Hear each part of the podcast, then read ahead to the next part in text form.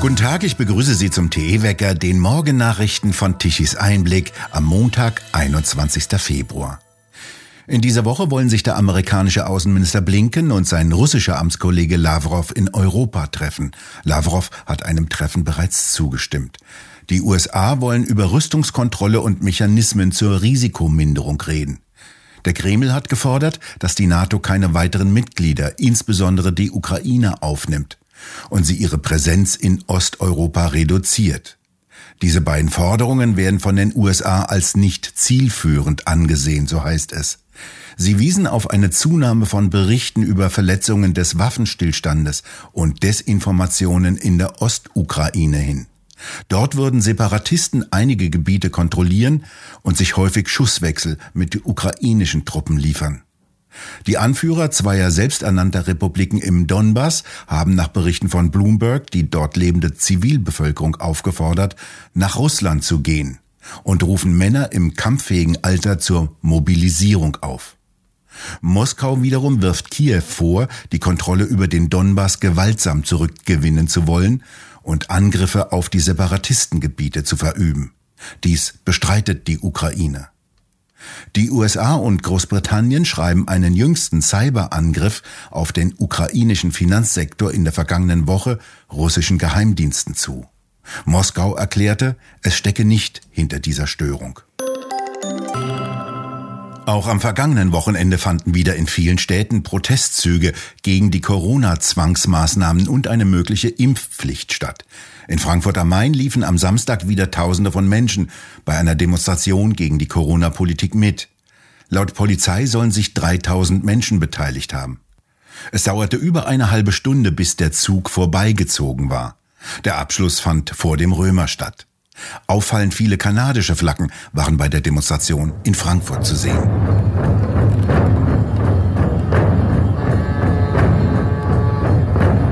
Am Samstagabend war auch die Innenstadt von Bregenz am Bodensee mit Demonstranten gefüllt. Trommler von Guggenmusiktruppen verbreiteten eine dramatische Atmosphäre.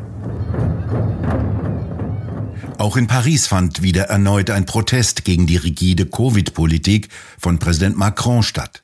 Tausende demonstrierten unter massiver Überwachung durch die Polizei, um ein Ende der umstrittenen Maßnahmen, vor allem des sogenannten Impfpasses, zu erreichen. Auf Reden hieß es über die Regierenden, sie haben Angst vor dem Volk. In Zürich haben am Samstag über 1000 Menschen eine Demonstration gegen die verbleibenden Corona-Maßnahmen in der Schweiz abgehalten. Sie forderten etwa die Aufhebung der Maskenpflicht im öffentlichen Verkehr und eine sofortige Beendigung der besonderen Lage. Zudem solle es eine Aufarbeitung des Umganges von Politik und Behörden mit der Pandemie geben. In Ottawa ist der Platz vor dem kanadischen Parlament leer, die Innenstadt weitgehend von Trucks geräumt. In einem der größten Polizeieinsätze des Landes wurden die Demonstranten und Trucker gewaltsam abtransportiert. Die Truppen schlugen teilweise die Scheiben der Trucks ein und zerrten die Fahrer raus. Während der Zusammenstöße ritten Polizisten auf Polizeipferden durch die Menge und verletzten dabei Menschen. Die Bankkonten von mindestens 75 Menschen mit insgesamt 2,2 Millionen Euro wurden ohne Prozess gesperrt. Eine Art Kriegserklärung gab der Polizeichef von Ottawa ab. If you are involved in this protest, we will actively look to identify you and follow up with financial sanctions and criminal charges. Wenn Sie an diesem Protest beteiligt sind, werden wir aktiv nach Ihnen suchen und Sie mit finanziellen Sanktionen und strafrechtlichen Anklagen verfolgen. Unbedingt. Diese Ermittlungen werden noch Monate dauern. Drei Wochen lang hatten kanadische Lastwagenfahrer die Hauptstadt blockiert, ursprünglich gegen die Impfpflicht zu protestieren. Doch die Proteste weiteten sich schnell aus. Währenddessen gehen in anderen kanadischen Städten Bürger in großer Zahl aus Solidarität und als Zeichen der Stärke gegen die diktatorische Covid-Politik auf die Straße. Trudeau hatte offenbar die Polizeikräfte aus dem ganzen Land zusammengerufen, um in Ottawa zu helfen. Doch sie können nicht jede Stadt auf die gleiche Weise überwachen. Jetzt beginnen in anderen Städten Proteste und Konvois. In Quebec kamen neue Trucker hinzu, um ihre Kollegen in Ottawa zu unterstützen. Mit den Schlagworten Trudeau muss weg. Die Stimmung in Ottawa schwankt verschiedenen Berichten zufolge zwischen kämpferischem Ernst, Andacht, Freude und Wut. Ein Kamerateam des öffentlich-rechtlichen Rundfunks CBC wurde unter Fake News Rufen vertrieben. In London fand am Samstag eine kleinere Demonstration unter dem Motto Take Back Democracy statt. Der Protest gegen Covid-Maßnahmen verband sich hier mit Forderungen nach dem Rücktritt von Boris Johnson, vor allem aufgrund von dessen Gartenpartys in seinem Amtssitz Downing Street während der Corona-Lockdowns. Jetzt geht England mit der Abschaffung der allgemeinen Maskenpflicht und Abstandsvorschriften voran. Im öffentlichen Nahverkehr, in Krankenhäusern und Pflegeheimen bleiben Masken aber nach wie vor Vorschrift.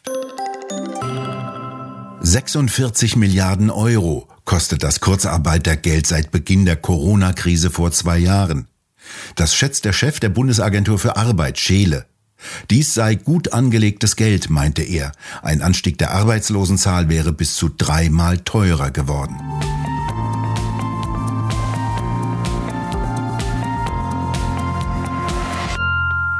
Schleswig-Holstein benötige kein LNG-Terminal. Das hat gestern überraschend ein Parteitag der Grünen in Schleswig-Holstein beschlossen und einen entsprechenden Vorschlag der Parteispitze verworfen. Den Antrag hatte der grüne Energieminister von Schleswig-Holstein eingebracht und ihn mit Abhängigkeit von russischen Gasimporten begründet. Auch der grüne Bundeswirtschaftsminister Habeck hatte für ein Terminal für Flüssiggastanker plädiert. Die Zukunft der Energieversorgung sei klimaneutral und dafür solle bis 2035 die Nutzung fossiler Gase enden, meinten jedoch die Grünen im Norden und sagten weiter, LNG sei keine Zukunftstechnologie. Zukunftsträchtig sind dort wohl nur die Windräder, mit denen das Land bereits vollgestopft ist. Jetzt hat auch die Queen Corona, zumindest wurde sie positiv getestet, heißt es aus London. Die britische Königin spüre milde, erkältungsähnliche Symptome, sie gehe jedoch ihren Pflichten weiterhin nach. Noch nicht einmal vor dem gut abgeschirmten Buckingham Palast macht das heimtückische Virus Halt. Das Maß ist voll, sagen Peter Hane und der bekannte Berliner Politiker Marcel Lute bei der neuesten Ausgabe von Tichys Ausblick. Sie diskutieren mit Roland Tichy und dem ehemaligen Berliner Innensenator Frank Henkel über die festgefahrene Politik in Deutschland. Da gab es ja mal das Wort davon, die Parteien, Hans-Herbert von Arnim war das, glaube ich, haben sich den Staat zur Beute gemacht. Ja. Und das stellen wir natürlich an vielen, vielen Stellen fest. Und wenn wir eigentlich wirklich gute, funktionierende Institutionen haben, die aber mittlerweile eben ausgehöhlt sind, und das haben sie in allen Bereichen, sie haben es auch mit Begriffen, ich hatte es hier schon mal gesagt, mit Begriffen wie der sozialen Marktwirtschaft genauso, die ist ja noch da. Das Blöde ist nur, dass man den Inhalt komplett mit einem scharfen Löffel Löffel rausgenommen hat und was anderes reinsteckt. Und so ist es eben halt auch bei Gewerkschaften. Und das gewerkschaftliche ähm, oder andersrum Kern auch vieler vieler Satzungen. Das haben Sie auch bei den DGB-Gewerkschaften, Verdi oder so entsprechend drin. Das Widerstandsrecht aus Artikel 20 des Grundgesetzes steht explizit bei den Gewerkschaften drin. Und genau darum geht es.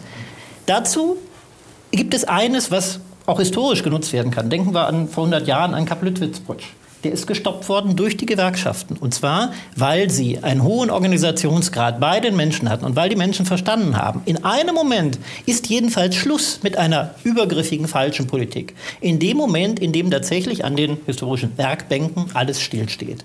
Das ist die Macht, die die Menschen in diesem Land haben. Und diese Macht ist nicht, wenn ich irgendwo über die Straße laufe und sie ist erst recht nicht, wenn ich Partei A, B oder C wähle, die alle drei Minuten ihre Meinung ändern, sondern diese Macht hat der Mensch der irgendwo in dieser Gesellschaft aktiv ist, ob im Übrigen auch als Rentner, ob als Student oder eben halt als Arbeitnehmer oder auch Arbeitgeber, vollkommen egal.